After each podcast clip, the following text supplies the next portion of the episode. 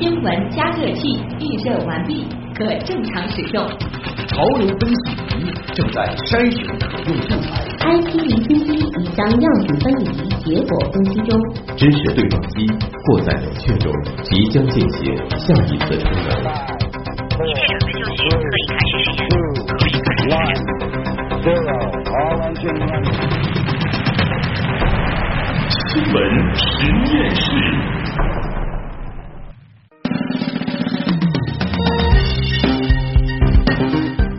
资讯背后有内涵，新闻里面找知识，欢迎来到有可能是最长知识的广播新闻节目新闻实验室。各位好，我是旭东，我是孔亮。今天的新闻实验室马上就要开工了，首先来关注一下现在的天气情况。本市目前多云的天气，北到东北风2到3级，温度在23到27度，相对湿度在50%到70%。城区重点区域温度的这个情况是徐家汇25到27度，人民广场24到26度，陆家嘴24到26度，温度较为适宜，适合出行。再来预报一下明天上班时候的天气是有小雨，所以如果是步行去上班的朋友一定要注意带把小伞。西北风4到5级，22到23度。最后来关注一下目前实时的空气质量指数，显示为74，是良。空气质量其实还是可以接受的，但是某些污染物可能会对极少数异常敏感的人群的健康有微弱的影响，建议异常敏感的人群可以减少户外活动。以上是天气。好，再来看一下今后几天的天象。今天晚上的月相还是残月，到了12号凌晨的0点20分，狮子座的轩辕14合月，两者的视距是3度18分。在12号的下午2点10分，木星合月，视距是3度10分。可惜呢，两次合月发生的时候一个月亮并未升起，一个呢是在白天。但是12号日出之前是可以在东方低空窥见双星伴月美景的。在13号下午的2点41分，月相达到新月的状态。在14号傍晚的19点26分，月球经过远地点，距离是406464公里。那么今晚的4个话题是这样为您安排的：双塔之殇仍作痛，文保有术铸时空，机器4人善文工，太岁飞时价无穷。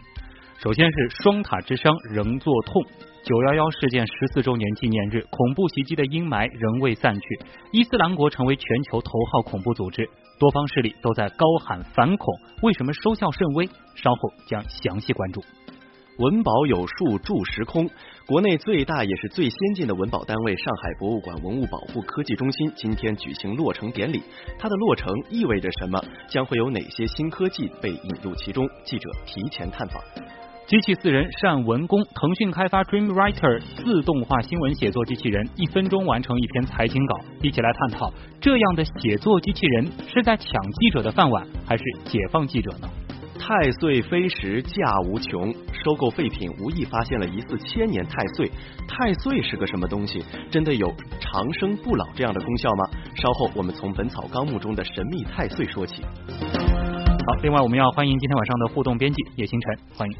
大家好，如果大家想要参与我们的互动呢，也是可以下载新闻加 APP， 或者是在阿基米德上关注新闻实验室社区，同时呢也是可以在蜻蜓 FM 或者喜马拉雅专区找到新闻实验室，还有我们节目的新浪微博以及微信News 实验室，同样也是期待大家的互动。我们的会员积分计划还是在进行的，每10分积分是可以兑换由格瓦拉生活网提供的全国通兑电影券2张。好的，马上开启今晚的第一个话题，双塔之殇仍作痛。新闻加热器。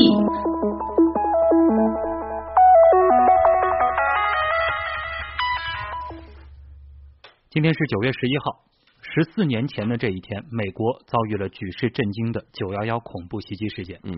14年来，国际社会和恐怖主义的斗争一直就没有停歇过。2011年5月1号的晚上，在纽约世贸中心遗址，数以千计的美国民众挥舞国旗，他们在狂欢共庆基地组织头目本拉登之死。本拉登死后，有人说恐怖主义的巅峰已经过去了。然而就在911事件发生14年之后，一个名为伊斯兰国的恐怖组织，又称为 IS， 像癌细胞一样四处扩散。如今呢，伊斯兰国已经成为世界头号的恐怖组织。伊斯兰国极端组织所犯下的罪行可以说是罄竹难书。首先是杀人，无论在人类社会的什么地方、什么国家，杀人都是不可饶恕的罪行。然而，伊斯兰国确实完全视人命如草芥，甚至乐于以恐怖杀人视频来展示自己的残忍。今年7月份，伊斯兰国发布了一段血腥的视频，公开去年6月在伊拉克的萨拉赫丁收复提克里特屠杀数百名伊拉克什叶派回教民兵的录像，大规模的屠杀画面是让人毛骨悚然。此外呢，伊斯兰国还经常发布各种各样的视频，除了斩首之外，还有以铁笼囚禁人质潜入水中，强迫人质坐进汽车之后向汽车发射火箭炮，把人质的脖子用爆炸性的链条连接，然后引爆，手段残忍，令人发指。另外，伊斯兰国还肆意破坏人类文明史上的珍稀文物遗迹。伊斯兰国2014年6月以来，在伊拉克和叙利亚攻城略地迅速扩张，在他们所控制的地区大规模的毁坏多处文物古迹。而在对待女性态度方面，今年的6月份，伊斯兰国通过社交网站表示，叙利亚巴拉卡省的伊斯兰国分支组织举办了古兰经知识比赛，而比赛前10名能够得到奖品，其中前3名能够分别得到1名女性奴隶，其余人能够得到数额不同的奖金。而被伊斯兰国用作奖品的女性，很可能就是从战斗当中俘虏或者是抢夺而来的。昨天有报道说，好莱坞女星安吉丽娜·朱莉早前是以联合国难民专员公署特别大使身份探访难民，前天再次以这个身份现身英国国会，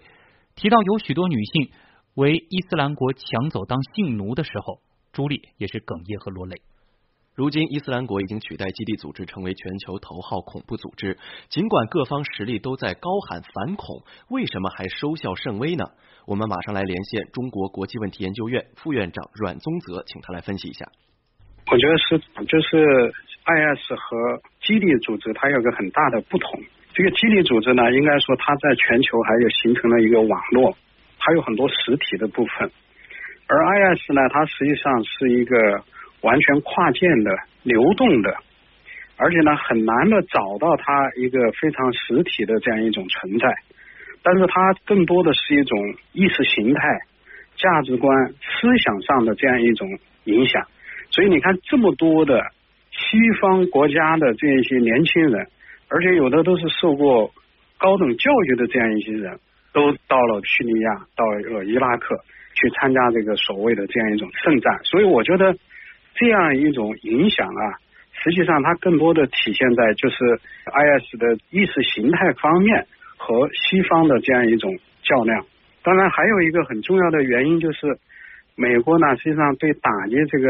IS 它还是有顾虑的，相当一段时间它就是比如说做了一些无人机的这样一种轰炸，在叙利亚、伊拉克部分地区，当然主要是在伊拉克。那么它的这样一种轰炸呢，实际上它解决不了根本性的问题，因为奥巴马一开始就排除他，我不会派出地面的部队。在这种情况下呢，实际上他的轰炸尽管有了成千上万次，但实际上这个效果非常的这个有限。而 IS 现在它的这样一种扩展的速度和推进的规模，实际上超出了很多人的意料之外，所以现在实际上还没有完全形成一个在国际上统一的怎么样针对 IS 对它进行有效这个打击的这样一种国际联盟。三心二意的反恐政策并没有起到遏制伊斯兰国的作用，恐怖势力仍然是虎视眈眈地盯着美国，并且影响着全世界的和平。那么也请问一下阮院长，未来的反恐之路又在何方呢？我觉得现在呢，就是美国和西方啊，他们都面临着自己本身的问题，所以现在都是停留在，我觉得更多是在舆论上、口头上说要对这个 IS 进行这个打击，要切断他们的这个一些资源，比如说金融啊、什么收入的一些这个来源。但我觉得还是做的少，说的多。欧洲现在可以说已经是自顾不暇，而且把相当的一个矛头呢也指向美国。但是美国呢，现在在大选的这样一种背景下，美国现在实际上是不是太愿意这个像过去那样很高调的去这个针对像这种极端的这个势力进行这个打压，特别是出动更多的军力。美国在这方面，我觉得他也是非常的这个犹豫，因为从过去的经验看得出来，美国在把孔问题上，实际上他有是有很多经验教训的。当然，他的处境也有点尴尬。如果美国不动手不去打呢，美国国内也有批评，但是他真正要出动多少军力去打，这个国内也有很多的意见。所以我觉得还是两个方面的内容，一个是本身他这个国内缺乏这个相当的共识，由于这个选举这种背景下，民主共和啊，这个极端派和这些都是在这个各自一词。然后还有一个呢，就是国际上现在他很难的整合起一种有效的一个力量来应对 IS 的这样一种这个崛起。好，谢谢阮院长。我们再回到911。911恐怖袭击事件14周年纪念日到来之际，美国国内因此遭受的伤亡其实还在上升。据纽约邮报披露，911事件中因当时身在现场而导致身患癌症的人数已经升至3700人，其中有约1100名纽约消防员、2134名警察和其他应急人员，以及467名包含市中心上班族和居民在内的幸存者。具体情况如何，我们通过央广记者朱敏的介绍来了解一下。好的，那么911给近10000名死伤者呢以及家属带来了长久的伤害，但是大多数人都没有意识到，其实911不仅在当时制造了惨重的伤亡，还有很多人时隔多年后仍然被困在911的梦魇当中。双子塔楼被撞之后呢，警察、消防员、志愿者们率先进入了现场展开救援，而这些第一批救援者成为了英雄。但是壮举之后呢，不少的救援者患上了911病症，多年来饱受身体疾病以及心理障碍的困扰。根据今年8月的最新统计，救援者中有3700人确认罹患了癌症。研究发现，曾经参与救援的纽约消防局的救援人员罹患这个肺病、甲状腺癌、结肠癌、前列腺癌和血液癌的风险远远高于普通人。噩梦呢，还不仅仅是病痛。911过去整整10年之后，美国政府才根据詹姆斯·扎德罗加911健康与赔偿法案，向当事人提供用于医疗和健康的资金。救援者们至今仍然不得不为获得相关的资金而费尽心力。对于遇难者的赔偿呢，也不尽如人意。纽约3兄弟的父亲在911事件中罹难，但是3兄弟14年来浑然不知可以获得100万美元的赔偿金，直到14年后的2015年，这笔钱才因为律师的争取而发放到他们手上。对于他们来说，大张旗鼓的全球反恐，在双子塔的楼遗址、归零地新建起的纪念馆，以及每一年的911纪念活动，恐怕都无法抹去刻在他们身体和心灵上的伤痕。而这几天呢，美国很多地方也举办了911纪念活动。在当地时间的9月10号，美国伊利诺伊州有民众竖起了3000面美国国旗，纪念在911事件中遇害的约3000名受害者。当地时间9月9号，美国纽约曼哈顿也举行了纪念之光活动，光柱划破夜空直至天际，用来纪念911恐怖袭击事件14周年。